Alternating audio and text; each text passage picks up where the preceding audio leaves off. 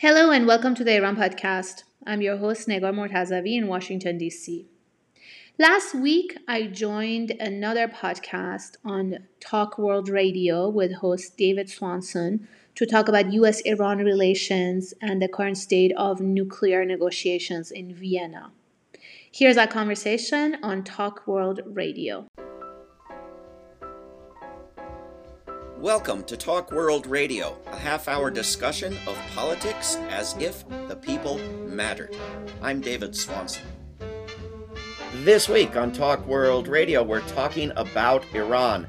Our guest, Negar Mortazavi, is an Iranian American journalist and political analyst and host of the Iran podcast. Based in Washington, D.C., she has been covering Iranian affairs and U.S. foreign policy toward the Middle East for over a decade. She's a regular media commentator and has appeared on CNN, NBC, NPR, BBC, France 24, Al Jazeera, I 24 News and her writing has been published in Foreign Policy Magazine, The Intercept, Politico, and The Independent. She has also been named by Middle East Policy Council among 40 under 40 leaders shaping the present and future of U.S. Middle East relations. I hope that's true. And she and I will be speaking in Washington, D.C. on August 5th at an event that you can find at worldbeyondwar.org. Uh, Negar, welcome to Talk World Radio. Thank you for having me. Great to see you, David. Thank you for coming on and for the work you're doing. Uh, what is what is happening uh, now in Iran and in U.S. relations toward Iran? So, as um, I'm sure your audience has also been following uh, the nuclear negotiations, the main point of contact or indirect contact between the U.S. and Iran currently um, is at a phase of stalemate after about uh, eight rounds of negotiations in Vienna across two administrations in Tehran, one outgoing, the moderate administration of President Rouhani, and then the incoming uh, hardline or conservative administration of the new president Raisi. Uh, with the Biden administration on the other side. Um, there have been different periods of ups and downs. Um, a few instances when we thought both sides are getting close to a deal. A few times when we thought the whole thing is falling apart, and we're we've been at a stalemate for about a few months now, and I think the possibility or the opportunity rather for both sides to get an agreement is just decreasing um, as time goes by and we get further into the stalemate. I think just to look at the big picture, um, both sides need to make some concessions or more concessions and try to meet somewhere um, halfway because obviously they haven't been able to make that agreement. I think uh, the positive side is that both sides still want an agreement, either the current deal, the JCPOA, or any form of a nuclear agreement. But um, the negative is that neither has been able to uh, bridge that gap and get to the other one. And there's just a possibility that the whole thing will fall apart uh, despite both sides wanting it. I'm I'm a little bit slow. I don't claim to be a genius on this, but I don't understand why if the Biden administration wanted an agreement, they didn't act way back when before the elections as everyone was screaming at them to do first day in office before Biden even moved into the White House. Why wait knowing you would make it much more difficult if you actually wanted to reach an agreement? I don't get it. Well, yes, David, I was actually one of those people also, and many others who were essentially saying this there's a golden window of opportunity um, with the Biden administration, overlapping with the same administration in Tehran who engaged in negotiations with the Obama Biden administration before President Trump and made that agreement the same foreign minister, the same negotiator, the same president. So it would have been a smooth and easy process for these two sides to sort of get back together and literally pick up where they left off four years before that.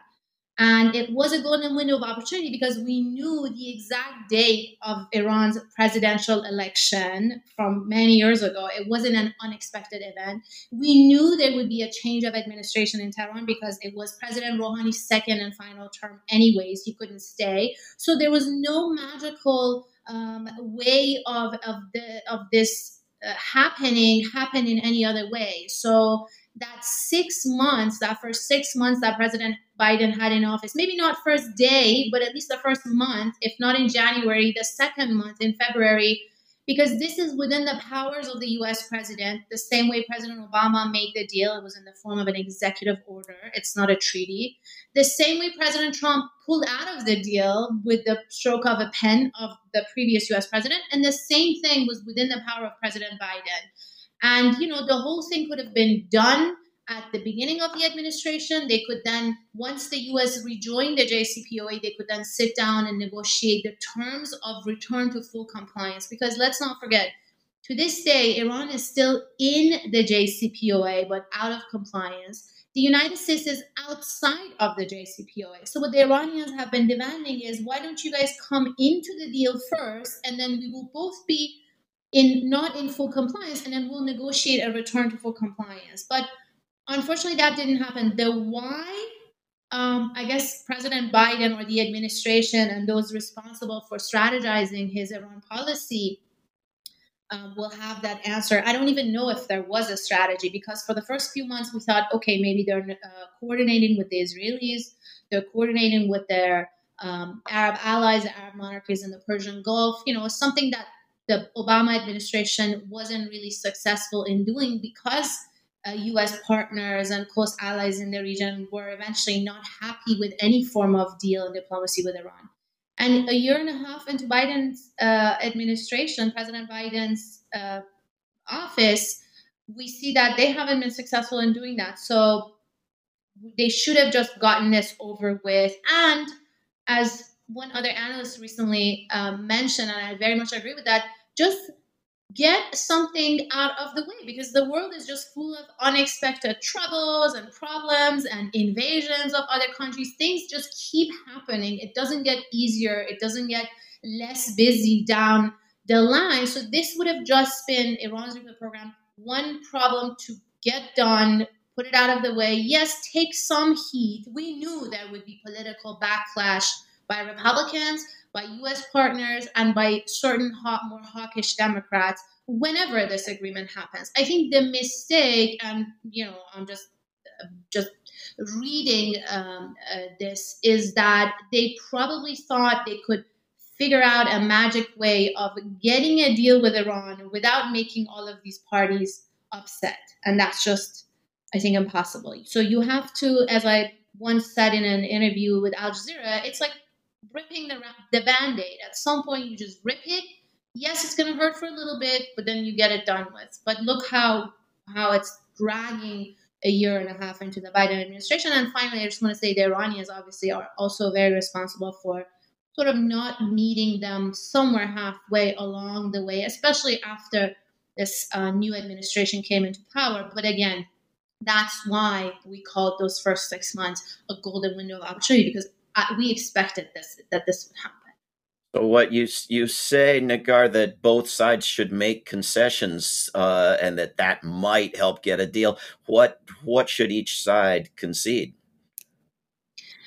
Well, I think for from Iran's viewpoint, obviously the Iranians don't see themselves at the wrong here, and I don't necessarily disagree with that. With only when it comes to the JCPOA, there's so many uh, differences or problems uh, between Iran and the US, as the American side calls it, the malign activities on Iran across the region, in the country, towards the West, and also how Iran sees the US as, you know, interfering in the region and all of that. But when it comes to the nuclear deal, they see themselves as the party who was abiding by their commitments, who was very much within the deal, full commitment as it was, um, you know, affirmed report and report again by the UN, the UN watchdog.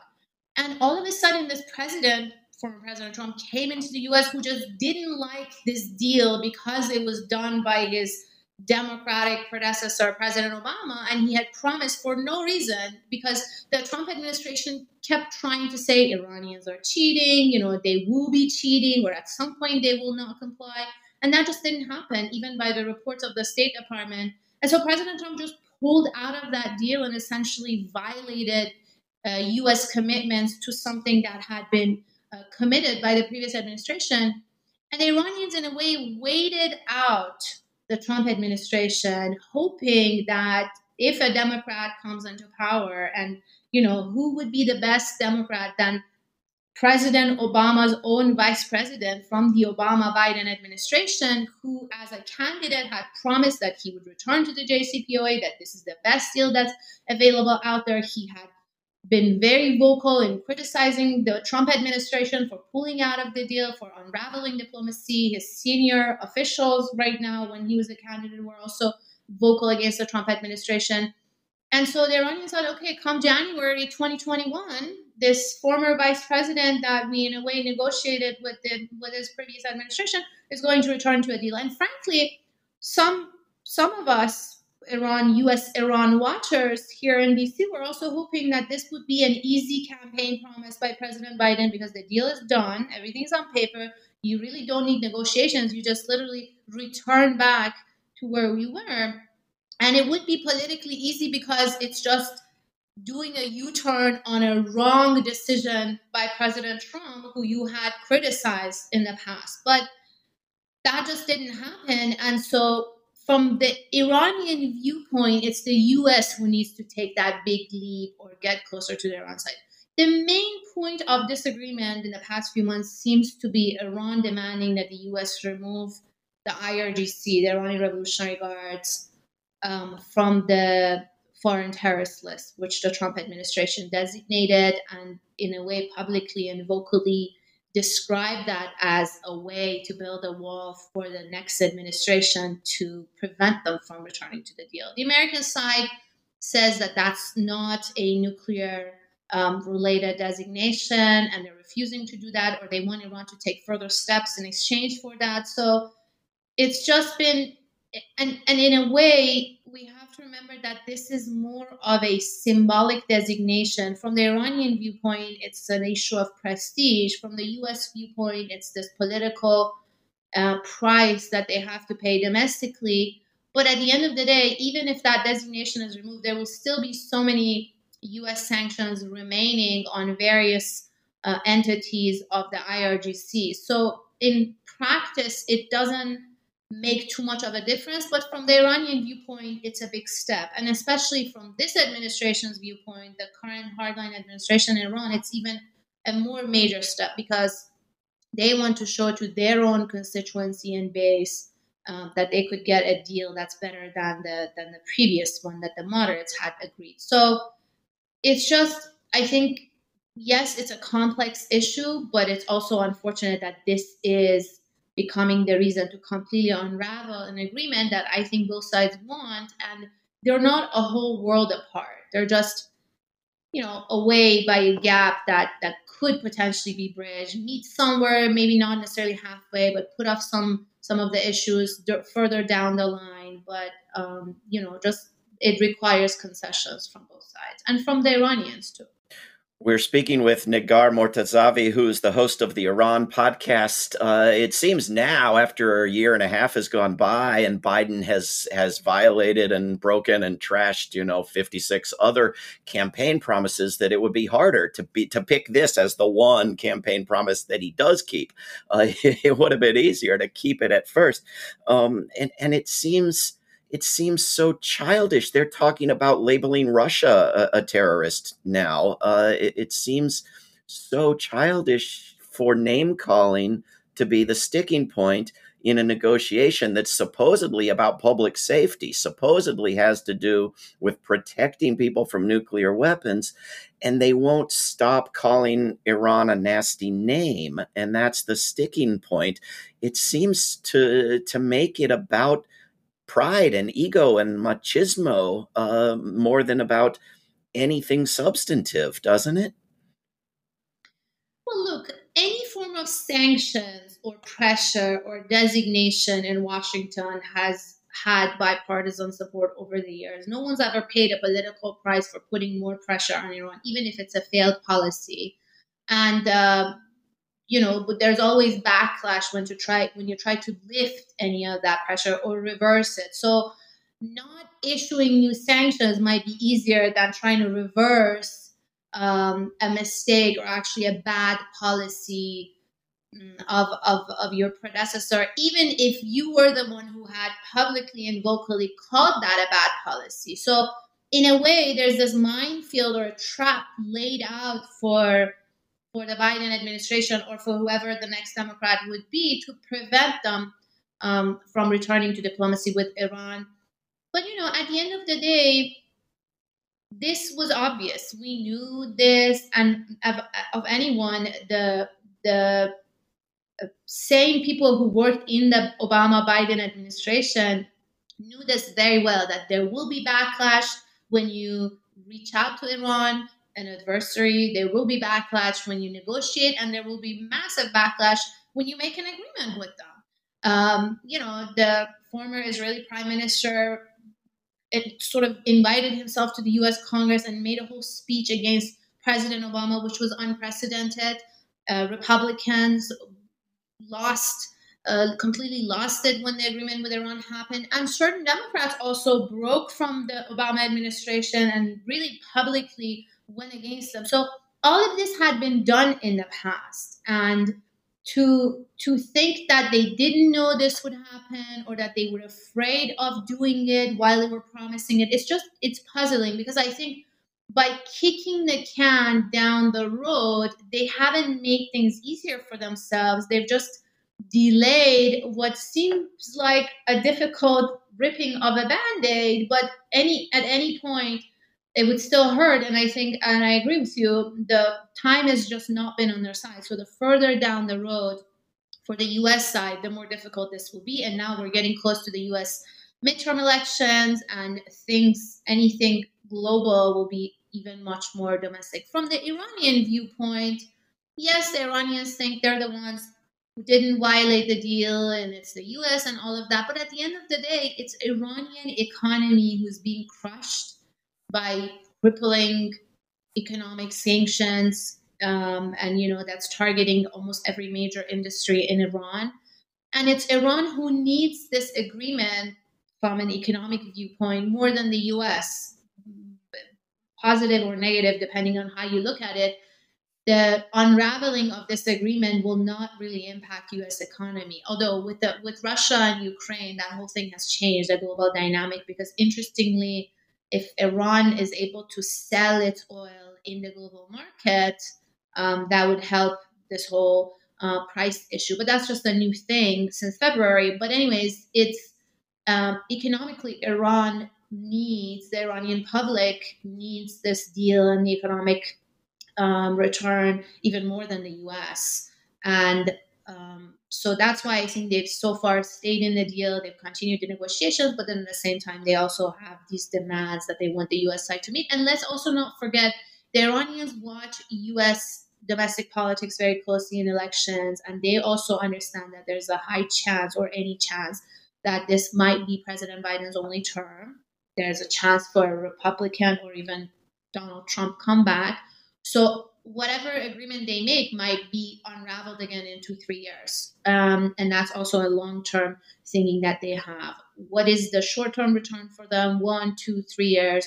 And what is the long term strategy? But then at the end of the day, I think as an observer, they need the economic benefits of this deal more than the US. So that's why I think they should also put more effort into bridging this gap. We're speaking with Negar Mortazavi. We've had as guests on this program uh, Gareth Porter, who wrote a book uh, called Manufacturing Crisis about the lack of evidence of any Iranian nuclear program and all the decades of lying about it. Um, and and as another guest, Jeffrey Sterling, who went to prison uh, falsely, probably uh, accused of leaking the information about Operation Merlin, the CIA plan to give nuclear bomb plans to Iran. And, Jeffrey believes that this was part of, of a framing operation to lie about Iran. Uh, in 2015, there was this big debate in Washington with the Republicans saying, we must uh, attack Iran because of Iran's nuclear program. And the Democrats saying we must have this agreement with Iran because of Iran's nuclear program. Uh, and, and I said, well, I agree with what one side wants to do, but they're both lying.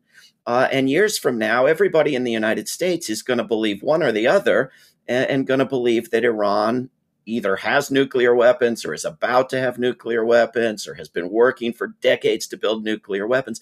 Both sides are lying. This whole debate is going to hurt us down the road. Uh, that seems to have turned out right. Uh, I, I, mean, what you don't have in the in the debate at all is the idea that Iran is not a nuclear weapons threat. Do, do you see it that way or not? So look, let me take a step back, going further back, um, at some point there was, and this is in the mid 2000s, there was a discovery that there seemed to be a clandestine program that was beyond a civilian program. There were some attempts in Iran by the Iranian side um, to explore what could potentially be a weapons program. It didn't get anywhere. It was discovered, and the Iranians decided to, you know, not go down that path and uh, by the CIA's admission and reaffirmation as recently as this year, um, Iran's nuclear program right now for, for years has been civilian and it remains civilian right now. There's also a religious decree, what's called a fatwa, issued by the supreme leader after that whole um, discovery of a potential weapons program that um, bans essentially he banned nuclear weapons as a, as weapons of mass destruction. So it's religiously and also politically decided in Tehran that they won't want to go down um, that road, at least until this supreme leader is in power and alive. So I think that religious decree stands, that fatwa is meaningful both for their religious followers and also politically. And I think also um, from a pure um, practical perspective, observing Tehran um, as an analyst, they just haven't made that calcu- calculation that they want to go for a bomb. They are trying to push the limits. I think what they're doing, push the limits of this um, nuclear program while keeping it civilian and sort of create a sense of urgency um, for the other side in a way, escalate but not cross that ultimate red line because Iran is still a member of the NPT. Iran is still technically within the JCPOA and um, is just trying to reduce compliance in a reversible way. Now, that may not be the case forever. I can come back on your show and talk about it whenever that changes. But right now, the head of uh, CIA, this head of CIA, has recently affirmed that the program remains civilian. It has been civilian for many years. And what Iran is getting at, and, and again, as you're saying, the media frenzy and the analysis of this is just so uh, overstated that at the end that when you ask an average person and this is not just in the us in the global scene a lot of people think if you ask them who is the one nuclear state in the middle east they would say iran where iran doesn't even have one bomb and we know that there's another nuclear state in the middle east who has multiple dozens uh, of nuclear warheads. So it's um, what the Iranians are trying to do is to get to that point where they may be considered a threshold, meaning have enough enriched uranium and fissile material to potentially uh, be able to make one bomb once they make that decision. Again, going back to what I said previously, I don't think that's a calculation in Tehran right now, and they haven't decided to break out of the civilian program and go for uh, for a weapons program.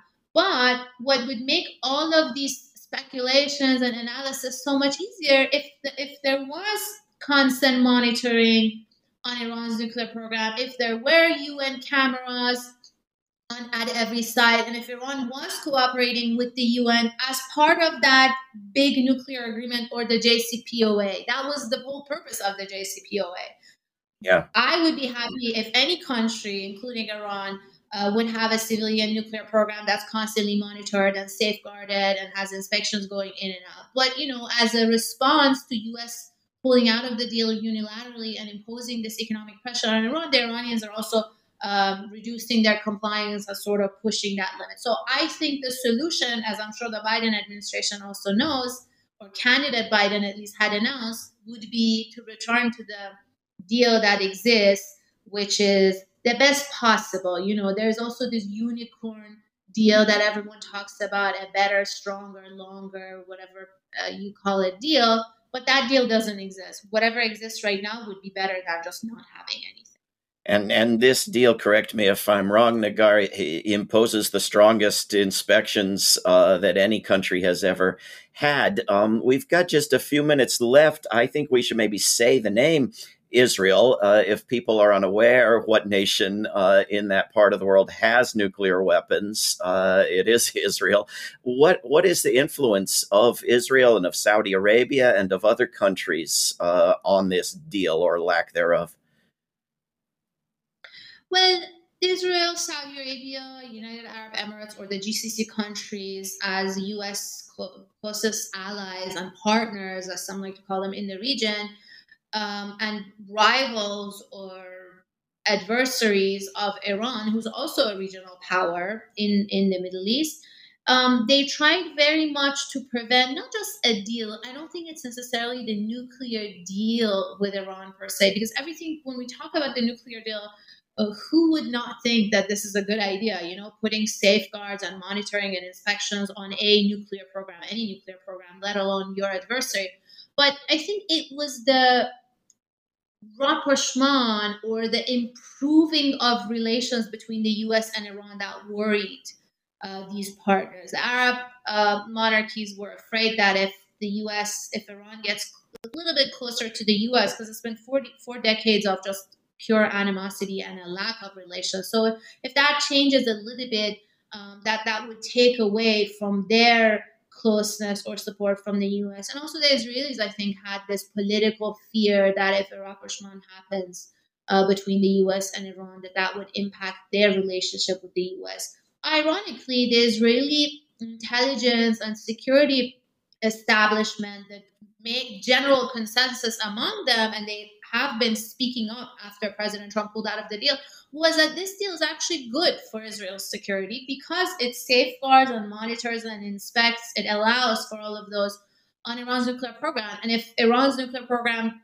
or a potential weapons program or a bomb could be a threat to, to anyone, it would first and foremost be for Israel. So naturally, Israelis, from a security viewpoint, were thinking that this is actually a good thing. But politically, that's completely different. A lot of it has to do with domestic politics, not just in Washington, but also in Israel and the Arab countries, and also their long term view that um, thinking that if U.S. and Iran relations change in any way, that that would impact their unconditional support from Washington. So I generally think you know a peaceful and diplomatic resolution to conflicts is good for for everyone across the region, especially civilians um, who live the conflicts and who get impacted and potentially killed by those conflicts. But um, when it comes to the government or the states or powers, um, there's there's different viewpoints. There are indeed. Uh, thank you for your viewpoints. Negar Mortazavi is host of the Iran podcast. Uh, you can uh, find her work. We'll put links up at talkworldradio.org. Uh, Negar and I will be joining a bunch of terrific speakers at an event in Washington, D.C. on August 5th. You can find that at worldbeyondwar.org. Negar, thank you for everything you're doing and for coming on Talk World Radio. Thanks, David. My pleasure, and thank you as well. See you on August 5th.